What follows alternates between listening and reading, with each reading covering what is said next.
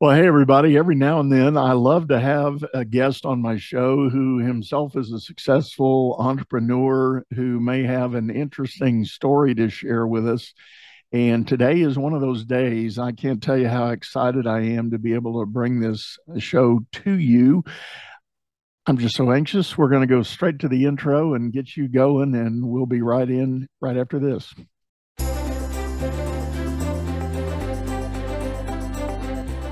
You're listening to Leadership Powered by Common Sense with your host, Doug Thorpe. Here's Doug.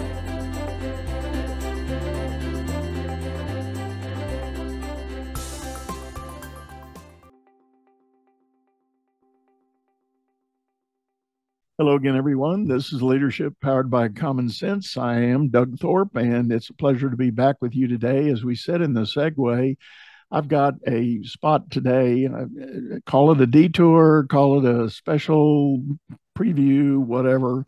I um, I love having an opportunity to have a guest on who themselves has accomplished great things in the business world, taken a, a neat idea and really turned it into a successful enterprise. And today, my guest is just that kind of person. His name is Jake Sasseville. Jake, welcome to the show, man.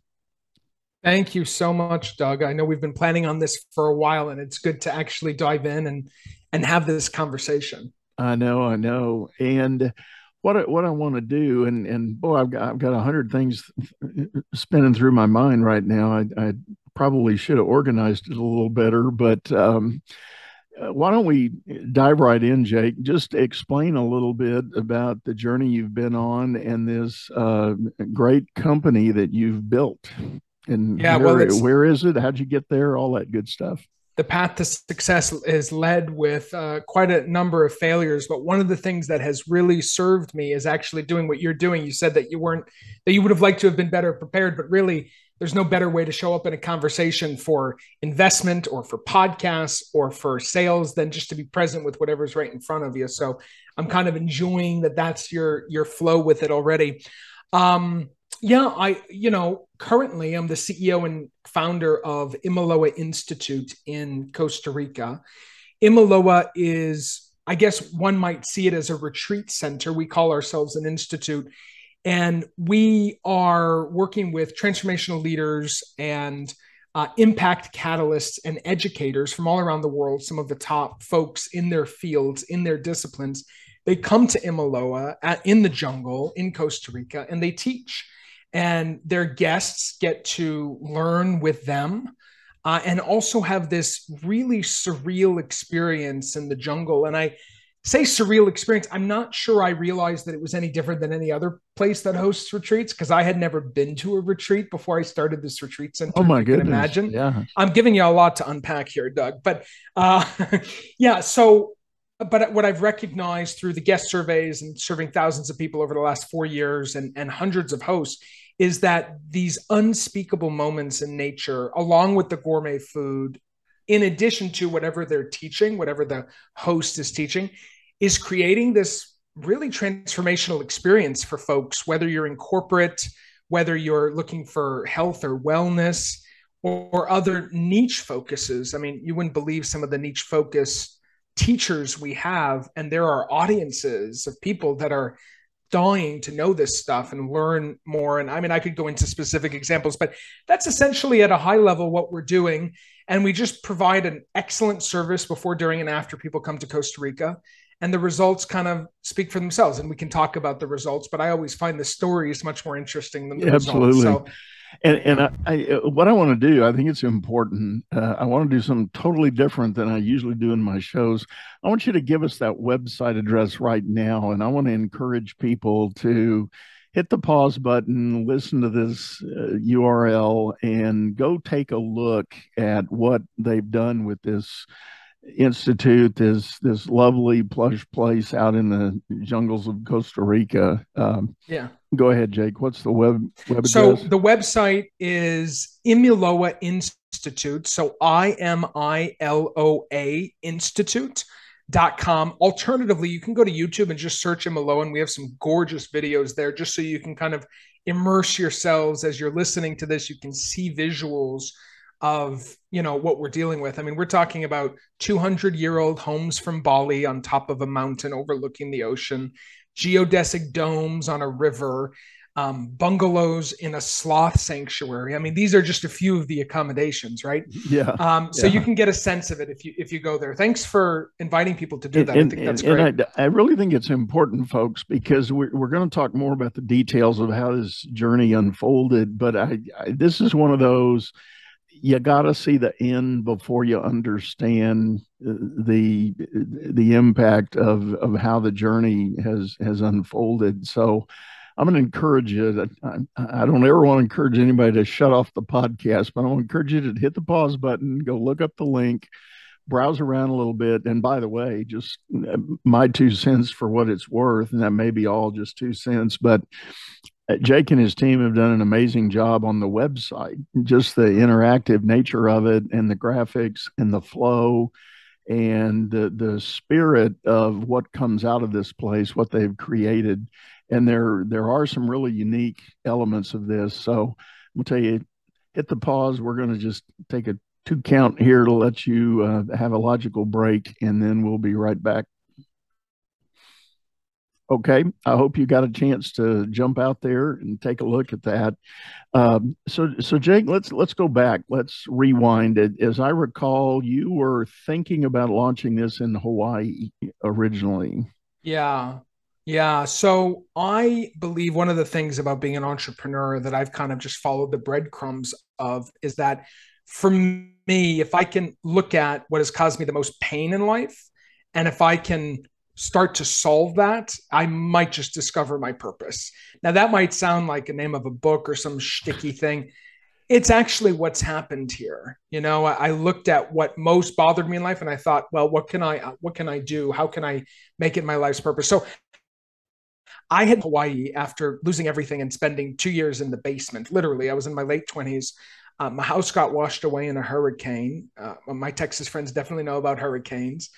Um, hurricane Sandy that wiped through New York literally washed my house out to sea in Jamaica Bay. Uh, and I had lost all my TV contracts. In my teens and 20s, I was on television and I had lost all these contracts, and everything had basically evaporated for me in my life. And I had to really reassess what the heck I was doing and why I was doing it. And I got what I thought was going to be a month in grandma's basement in Maine to do that. I ended up having two years. Uh, the phone went silent. Everything just stopped for the first time in my life. Um, and I started and failed at five businesses, and the sixth one worked, and that's what allowed me to move to Hawaii. It was a podcast, actually. Lo and behold, the, that that earned me some cash and and some credibility, and I was able to get out the basement and move to Maui. And I had this big old house, Doug in Maui. I was Airbnb the cottage in the backyard um, to pay for the house. I was making like 10 grand a month on just the Airbnb, if you can imagine. Uh, and then I had this open house and I would invite friends and friends of friends. And people were like having these mind blowing experiences just by coming to Maui and being in my house. And I wasn't doing anything special. I was just living my life, doing my yoga, inviting people over, not charging people because it was like my service, right? Um, I, I really believe in this idea of servant leadership something that in the short time you and I have known each other, I mean, I don't know how many of you listening know Doug personally, but the level of care and introductions that this man has done in the short time of us knowing each other, he is such a, you know, you really are the servant leader. And I really think that you can reap the most benefit when you are in service to others. And so that's what my house was really in Maui. And I realized something that kind of blew up this idea of starting a, an institute. And it was that people were having these transformational experiences just in my home. And so I realized people want to feel at home in their transformation. And for some reason in 2017 18, it was like a bottle where retreat centers were getting hot. This wellness market was starting to open up. Now it's exploding post COVID. And it was listening to the whisper, intuition, whatever you want to call it, at the right time of you know the market conditions were at the right time and so we're able to raise the money my my ex now ex business partner um, was primarily chiefly responsible for raising the money we raised over $3 million with five posts on facebook. He had a very robust network on on oh. facebook. Oh. yeah yeah. Five, three yeah. and a half million in cash five posts over a few weeks. And these were not elevated these were not boosted posts. These were literally just you know how you would say what you're doing on Facebook back when the algorithm and just his friends rallied around this vision. And uh, we were originally going to do it in Hawaii. Regulations didn't allow us to do it. So we decided Costa Rica would be the first of seven intercontinental locations. So we're actually building one of these institutes on every continent on the planet over the next several years. So that gives a little bit of the background. Yeah. Fabulous. So, so let's talk a little bit about the I don't know if you call it the culture or the but but just the vibe that goes on at this center. So you've got accommodations in, in a very interesting and and glorious nature related place. But but what else have you packed into this uh, facility that you've created? So culture is a very interesting word to bring up, Doug, because I think as leaders we crave to create good culture, positive culture. Um, it's often very difficult, I've learned, because of a variety of factors. In my case, during COVID, two of my business partners, both the COO and the CEO, stepped down from their positions and out of the company ultimately.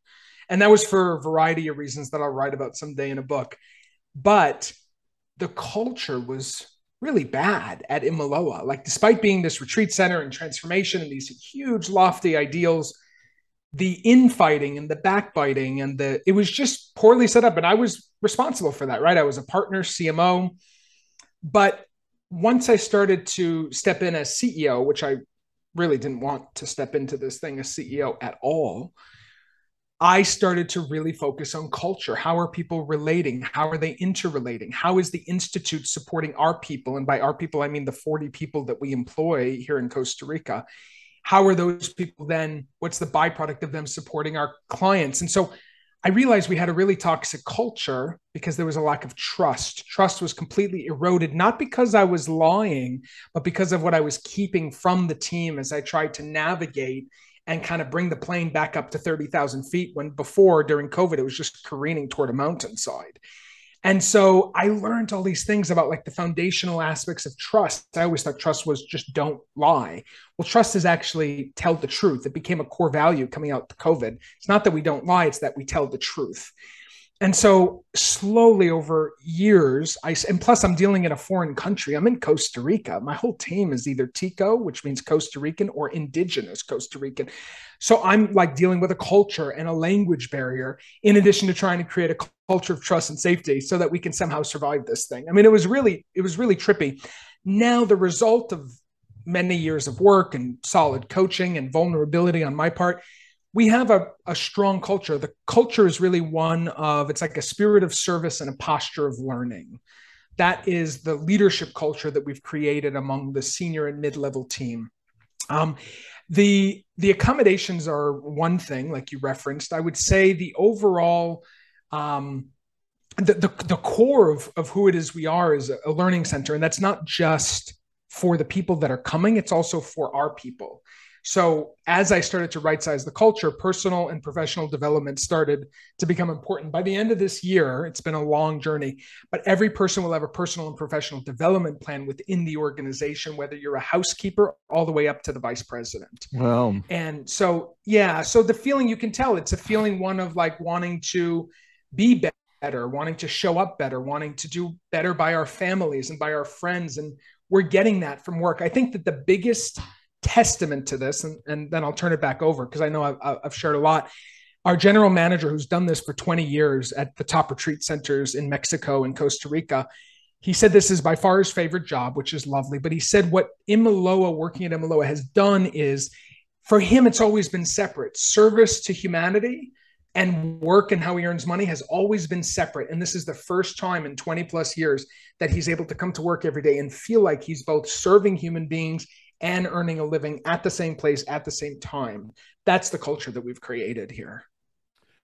So I love your core phrase that defines your culture. Say it again. What is it? The, that we approach uh, leadership from a spirit of service and a posture of learning. Spirit of service and posture of learning. I want everybody to think about that for a minute. That is a spirit of service and a posture of learning that's uh, a I don't know. One. Maybe I over spiritualize a lot of things, but that is one of the most powerful culture statements I think I've ever heard anywhere. Wow. And you, um, you've been um, around the block a few times, Doug. Well, I have. And, and, and all of my listeners will know that on some just not so recent episodes, we, we've hit this idea of company culture being able to support a brand as, as a real challenge. Mm-hmm. And typically, businesses, large and small, do it exactly opposite. They invest their time and money defining a brand Mm-hmm. And they say, you know, I want to become the famous blue brand, and we're going to do X, Y, and Z out in the market, and we're going to represent these values, yada, yada, yada. But they do Zippo, zero, nada, trying to build the culture to support that.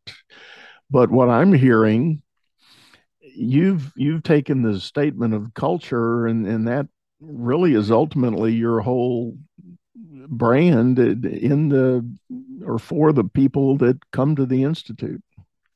Unintentionally so I, I, should say because you know now we're obviously investing tremendously in our team. We always have but now we see it as crucial because people we have 86% renewals which is unprecedented in the hospitality business. Like these people are spending 40 and 50 thousand dollars a week to host at Imiloa they could host anywhere they want in the world and we're also top dollar.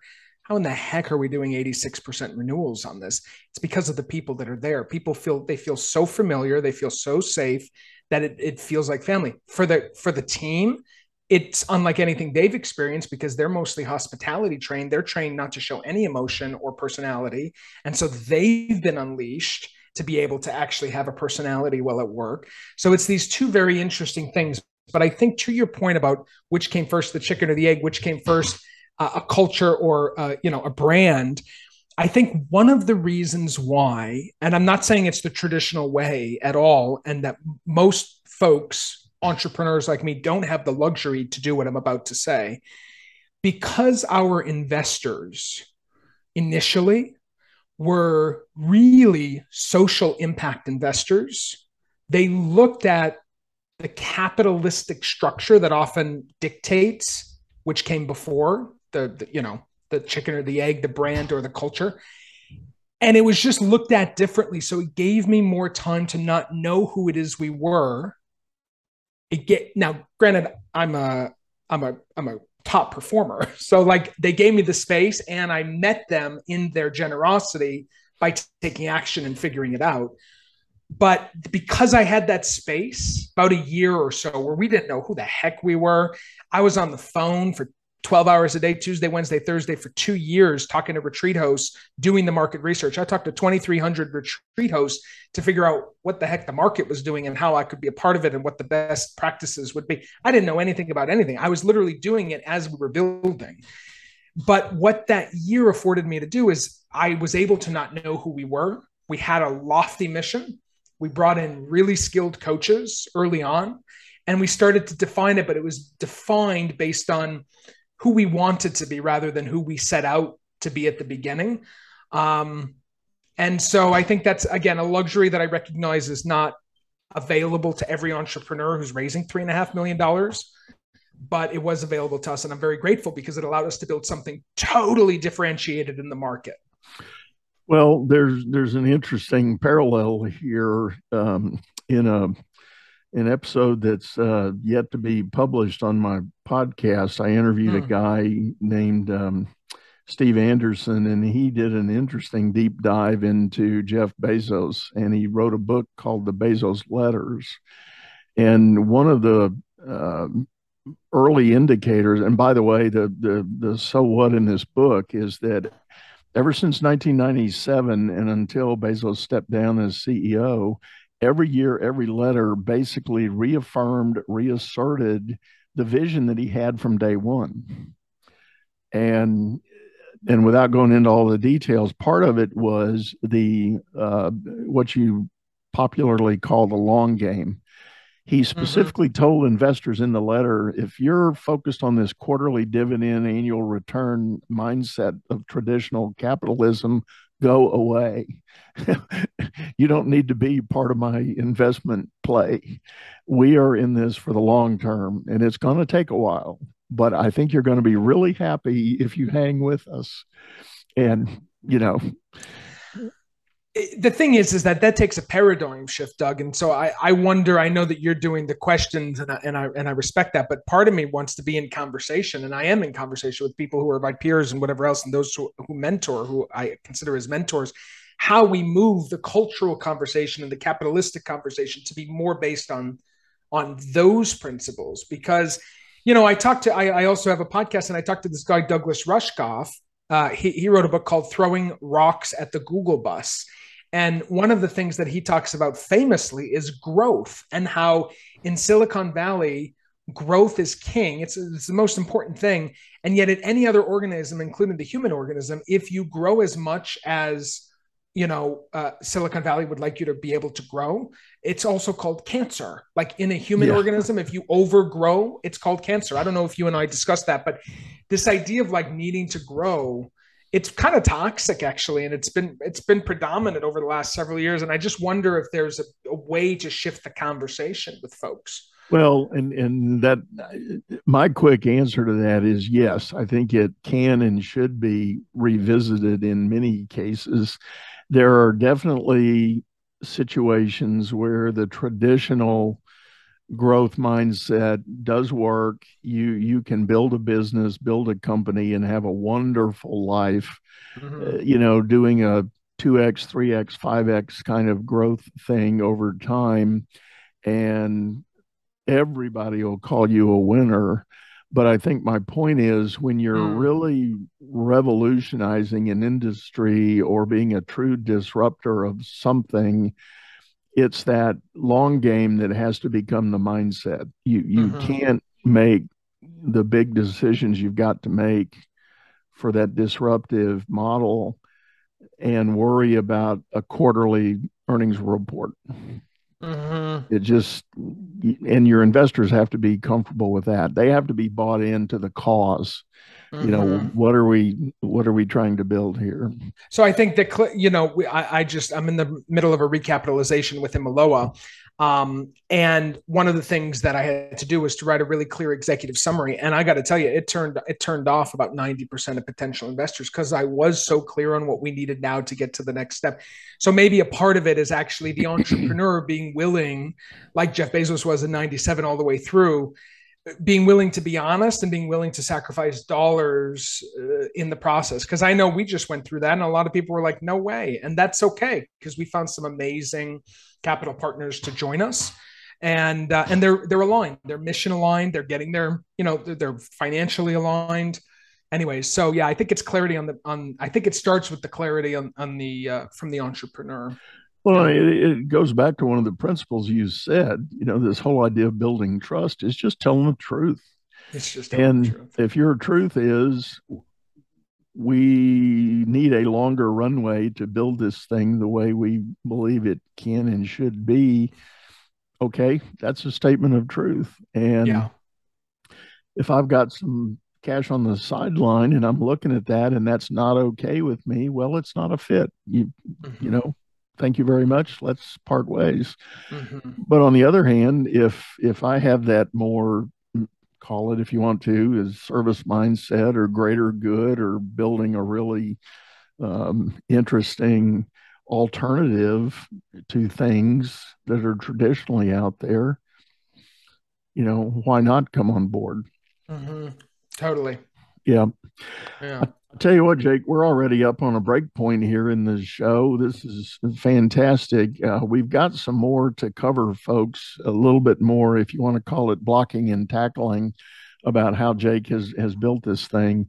And uh, he's got some interesting uh, ideas that I want to get into with him when we get back from the break. So hang with us. Business is all about solving complex problems as fast as you can create them. Become the best problem solver by leading others to greatness too. And the first step is going to dougthorpe.com. Doug Thorpe is known globally for coaching entrepreneurs and business leaders, improving their performance and the work output of everyone surrounding them. You can find health, wealth, and happiness by learning to lead others to health, wealth, and happiness. Go to dougthorpe.com now and order Doug's books or hire him to coach your managers. That's Doug, T H O R P E.com. All right, everyone, we're back. Today I'm talking with Jake Sasseville, and uh, we are talking about his journey as an entrepreneur to build this amazing uh, enterprise. It is a retreat space, I guess. Uh, I find myself being a little bit at loss for words about it. It's called the Imiloa Institute. It is in Costa Rica. And in the first half of the show, I invited you to go to his website and really check it out so you'd have the mental image of what we're talking about here. But now I want to get into a little bit of the detail and uh, blocking and tackling of the story. So Jake alluded to the fact that at one point he had collected his investment capital, but then got busy on trying to make it happen. And you made 2,300 phone calls around the globe. Did 2,300 Zooms, more or less. We did the average of what 12 or I, Wednesdays, I would do 13 hours, you know, 13 hours of calls, which is one call per hour. Um, and uh, Tuesdays and Thursdays, I would do 12. So we averaged it out over two, two and a half years to be about 2,300 calls. Wow. Yeah. And, and, and, number one, how did you find those people that had meaningful input? And two, uh, what was it specifically you were seeking from them, as you called them? I should set this up properly, Doug, for you and your viewers, uh, listeners. So, I, when it's not an exaggeration when I say that we raised this money and bought this property in the middle of the jungle in Costa Rica, and I had never been on a retreat before. This is not something that I say that sounds cute this is something that is I had a vision. I thought I could make a dent, thought I could disrupt, but I was going to have to do some major legwork, especially since the three and a half million dollars was wired to me. So I arrived in Costa Rica with literally nothing. I had liquidated my 4,000 square foot home. I get on the ground here, and I, you know, it, it just it, it, I had three distinct homes, and I had to build 14 others if I was going to serve the initial contracts that I had sold, which were basically referrals. So basically, what I did was I had always made the mistake as an entrepreneur to seek PR and attention before I actually build something. I'd done that for years on television. I had always sought to market before I knew what the hell, excuse the language. I think we're proper in Texas here. What the heck? Uh, I knew what I was doing. Uh, you know, I would always market and spend money on marketing. I made myself a promise. Frankly, I had to because I was put up against a wall with very little budget. It's not like I was given an operating budget. I had to create it out of nothing, nothing being deposits of people that would host retreats here. So, what I did was I hired a guy named uh, Yasir in Pakistan, list builder. I don't know if you know the term list building or if mm-hmm. your listeners do. Basically, just as it sounds, it's building a list. And I said to myself, well, I, got to do market research and sales at the same time. So I told him, I, I, I, remember doing a Zoom call with him and I shared a map of the whole world. As I said, Yasir, you're going to start in Portugal and you're going to list every retreat center in Portugal and every retreat host that hosts at every retreat center in Portugal. Then you're going to go to France and do the same thing. Then the UK, then Ireland, Scotland, down all the African countries. So, over the course of a year, Doug, I built a list of every retreat center in the world and every retreat host at every retreat center in the world. We're talking close to 40,000 people. Yeah. When all wow. is said and done. and then I had an assistant who would email these people and invite them into conversation with me. And that is what resulted in the 2,300 calls. Uh, and so we built a list that way. We didn't do an ounce of marketing, not an ounce of Facebook ads, not a not Google ads, nothing. It was all smiling and dialing. And of the 2,300 calls, I probably closed 50 contracts total. Um, but that gave us what we needed to stay in the game. And then as we got out of COVID, that process of list building we did through ads. We hired a great agency in Miami and now it's a webinar that runs itself so i don't need to talk 13 hours a day to people. Um, but that's how it started and and now this is how it's going. So now we have thousands of people that go through that webinar every week. We have certain qualifying questions that weed them out or put them on certain tracks um, if they're not our core customer. Uh, and then we do contracts this way. So it's evolved but that initial grit was so needed for me as the at that point the cmo and partner now the ceo to really understand what I was dealing with and how I could disrupt. Is, there's no shortcut for it. All these people, I know you're just about to say something. All these people talking about hacking this and life hacking that, and that all sounds nice, but it's uh, it's a shiny object at the end of the day, and often in place of needing to do the real work. Well, that's where I was going. Is that um, during the break we were talking about this uh, before we came on, and I think I said something to the effect: so many entrepreneurs I know about who have started businesses, they've got this idea, they've got this service, this product, this thing, and they just kind of go nose to the grindstone and sort of start to launch out and, and get going on it. But they've done no particular market research to validate that it's a even a good idea b what's a price point that's reasonable c you know are there features they've forgotten about or not thought about all of those things. And next thing you know year two or three the market is telling them you're close but no cigar. And and now you need to totally re-engineer everything. And by doing that dogged determined determination work that you did i mean that's that's gold man. Yeah well and i what i got to see not only was it gold to get the info but it was gold to see the pain you know we stumbled upon this model that was disruptive of charging per person per night period for retreat hosts per person per night period and the reason is because number one pain point that I was seeing, and I was literally charting the emotional and psychological pain points over 2,300 people. Um, I realized that vagueness around money, other retreat centers are quite vague according to our clients around money. Uh, and they charge, you know, this much for this room, but this much for that room, this one. And at the end of the day, the host doesn't know what the heck they're making. So now people come to Imiloa, hosts make more money than they do anywhere else in the world because they have a sense of clarity. We just charge per person per night. We include everything. It's a five star experience from the food to the private plane to the private SUVs. Everything's included. And then whatever they charge on top of that is theirs to keep. So now they know before they even sign a contract how much they're going to make. This level of clarity, it may sound like, well, of course, but we're the only people in the world doing this. I'm like, how are we the only? Everyone else is charging per room or a flat fee for renting. We charge per person per night, period, and we include everything. And that only could have come out of listening to the pain points of these people and charting it and marking it. And yeah, you get it. I mean, you get it. Yeah that's uh, and again the the I think it was Da Vinci that said uh, you know elegance is simplicity or simplicity is elegance something oh that's like that. That's good that's good um and it it does it and it kind of harkens what I say and harp about on on my show here you know common sense how long why did it take or why has the industry not gone to something like that you know to exactly. to get it done but you know, I guess I'd go so far as this may be a little ethereal, but back to your basic core belief that servant mm-hmm. mindset. Um, you're serving the hosts that want to bring people to your place. Totally. And you're not just serving the guests that show up, but you're serving the hosts so that they can be supported in a possibly life changing experience for their clients that they're asking to come to this and it's so simple. It's just really straightforward. So That's amazing. Simple. Yeah. Cheers.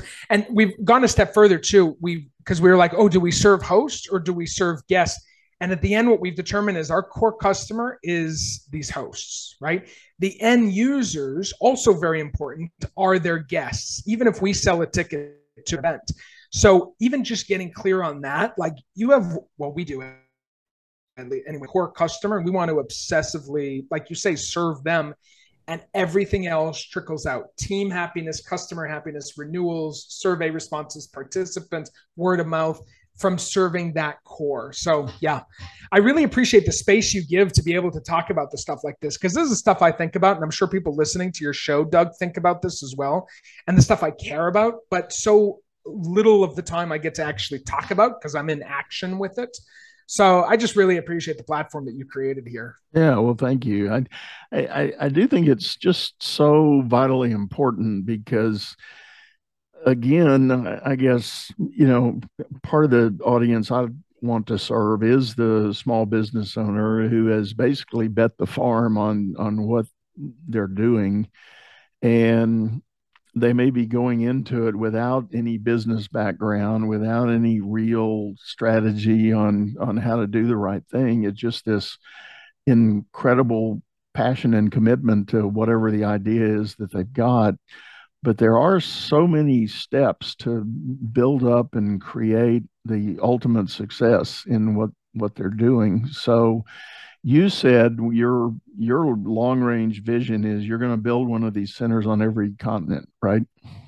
Well, my long range vision is that we impact a billion people through transformational experiences in nature. That's my 30 year big hairy audacious goal. The vehicle that we use to get that is you know the be- the beginning vehicle i think over the next 10 years is seven intercontinental institutes. Okay.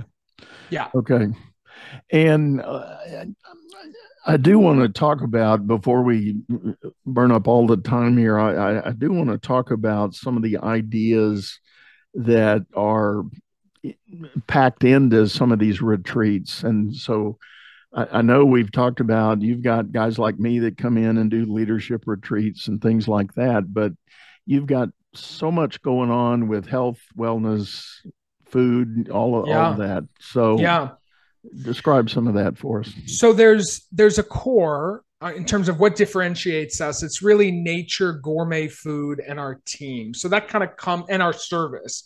Create that those four things really provide the experience of home. The topics that are covered are wide ranging and i did that on purpose because I get restless. And so I didn't want to just be a yoga retreat center when we first started out because can you imagine doing yoga retreats all the time? Like, uh, how annoying would that get?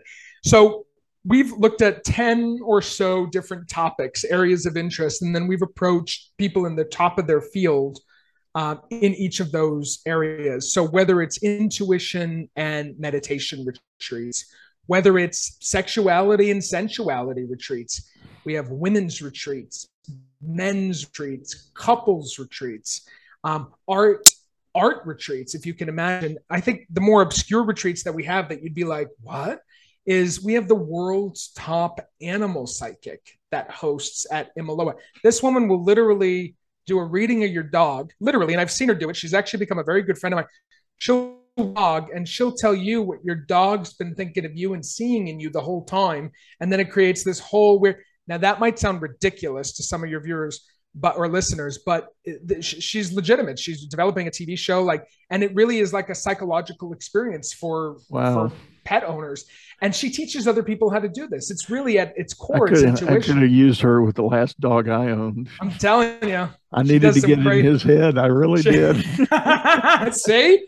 There's a market. Even doug thorpe in, in texas so she has people she does these retreats with 22 people. Now not all of them are interested in animal communicating but they're interested in their intuition right? So we have all of these modalities and at the end of the day what people really keep coming back to Imiloa for some of them some people come three four five times. We've had people who just keep coming. They're really coming back because nature when you immerse yourself in nature like we have the jungles and the rivers and waterfalls and ocean everything is at Imiloa when you immerse yourself in it, you get back to who it is you really are because we all come from nature. You know, even if we're living in big cities and a lot of folks come in from, you know, top tier, you know, top markets, it's really that return to nature that you get to return to who it is you are and then make the next right move in your life, whether it's your business or relationship or, or, or, or personal life. Um, so that's what we're finding people are doing. And then whatever you're learning here, is just a byproduct, right? Whether it's animal psychic or leadership or whatever, just a byproduct of you returning to you.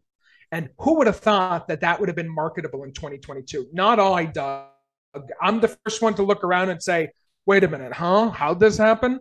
I just had an idea because I thought it'd be it'd be interesting for me. I didn't realize so many people would also be interested. But you know, such as such as life when you hit lightning in the bottle sometimes with a business and um yeah. Now, now I've, I've, got another question. As I was uh, after we first met, and I went to the website and really did a little research, and I, I, uh, I want to ask a question about the food. So you've got this gourmet uh, program, and the, the thing that hit me was okay. So let's say, for instance, I want to host a leadership retreat there for five days. How many people leave Imiloa with a whole new sense of health and well-being for having consumed nothing but your amazing food for five days. Like maybe you're being generous by saying pounds. amazing. Are you are you are you dancing around the fact that we're vegan doug thorpe? We could say it out loud. I'm not ashamed to no, say we're no, plant-based uh, no. Well here so i have a great story for you we hosted the united nations development sustainable development program. These guys flew in from all around the world and they often will fly in and do their leadership retreats at a hotel by the airport in whatever country they're flying into. We had people coming from Senegal, Africa, Singapore, literally to Costa Rica for a four day retreat. And I'll never forget it. The UN coordinator that did the deal with us, she told me this story later. It's also a female with a bunch of guys. As they're driving up the mountain, it is revealed to them that it's a plant based campus. And they're like, they are so PO'd. They're like, what do you mean it's vegan? You brought us to a vegan campus with no alcohol. Are you insane? Like these guys, you know, they go to their they go to their hotel conferences and they have their steaks and they have their so I was like, oh my God, when I found out about this. Listen, the first day they were complaining because they were they didn't know what they were walking into. Second day, they were renewing. Okay. So the food, even with people that are skeptical of how in the world they're going to be able to do this. We know that. We're dealing with we know that people are skeptical and so the chef and his team they're creating these things where you're like you think you're coming and eating salad and soup because you're eating vegan for a week and suddenly you start eating gourmet food that you'd pay top dollar for at san francisco or boston or new york.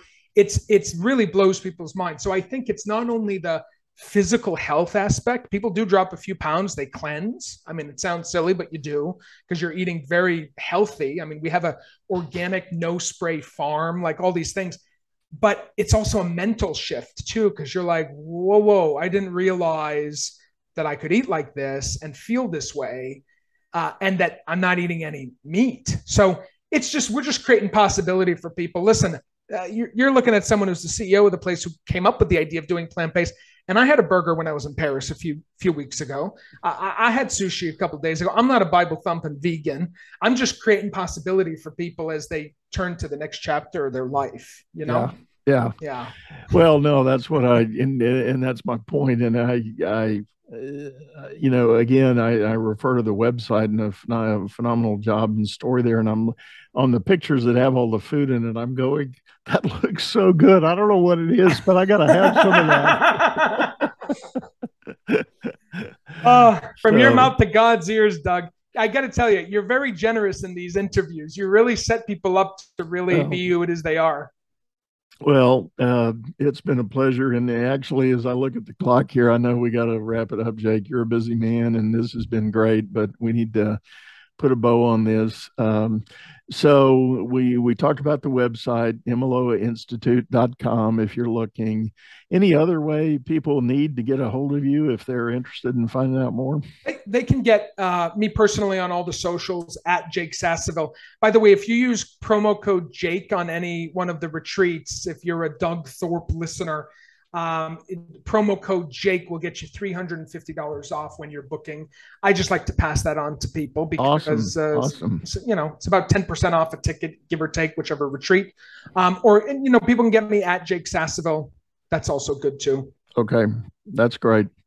Well, Jake, this has been awesome. And uh, it's an amazing journey, man. Congratulations on everything Thank you've you. accomplished there and uh, I am still working. Uh, for the record, I'll say this publicly on tape. I, I, owe your person a call. I have not gotten back to her yet, but she was very diligent in reaching out. So, uh, cool. We'll have that discussion soon. Well, you mentioned you and the missus, and a friend of yours might want to come. So we said we would love to have you and the missus come, and your friend. Yeah. So yeah, yeah, that's great. So, Thanks, Doug. Uh, very good. Well, thanks, Jake. Um, and folks, we're going to wrap this up. Uh, I do, as I frequently say on this show, we want to remind you about our video uh, edition over on YouTube channel by the same name, Leadership Powered by Common Sense. Hop over there, uh, join in, uh, subscribe to it. You'll get all the updates on everything. This show does drop three days a week, so uh, be on the watch if you want to sign up on our newsletter so you can get the uh, weekly digest. I want to highlight that. You're not going to get peppered every day that a show drops, but at the end of the week, you'll get a nice uh, catalog of the shows that have uh, released that week. You'll get all the contact info and show notes and everything from everybody. So uh, join into that list if you will. And in the meantime, uh, we're going to say goodbye, let you go. Have a great day. Hope to see you again soon. Take care. You've been listening to Leadership Powered by Common Sense, hosted by Doug Thorpe. If you would like to know more about the coaching and advisory services he provides, visit dougthorpe.com.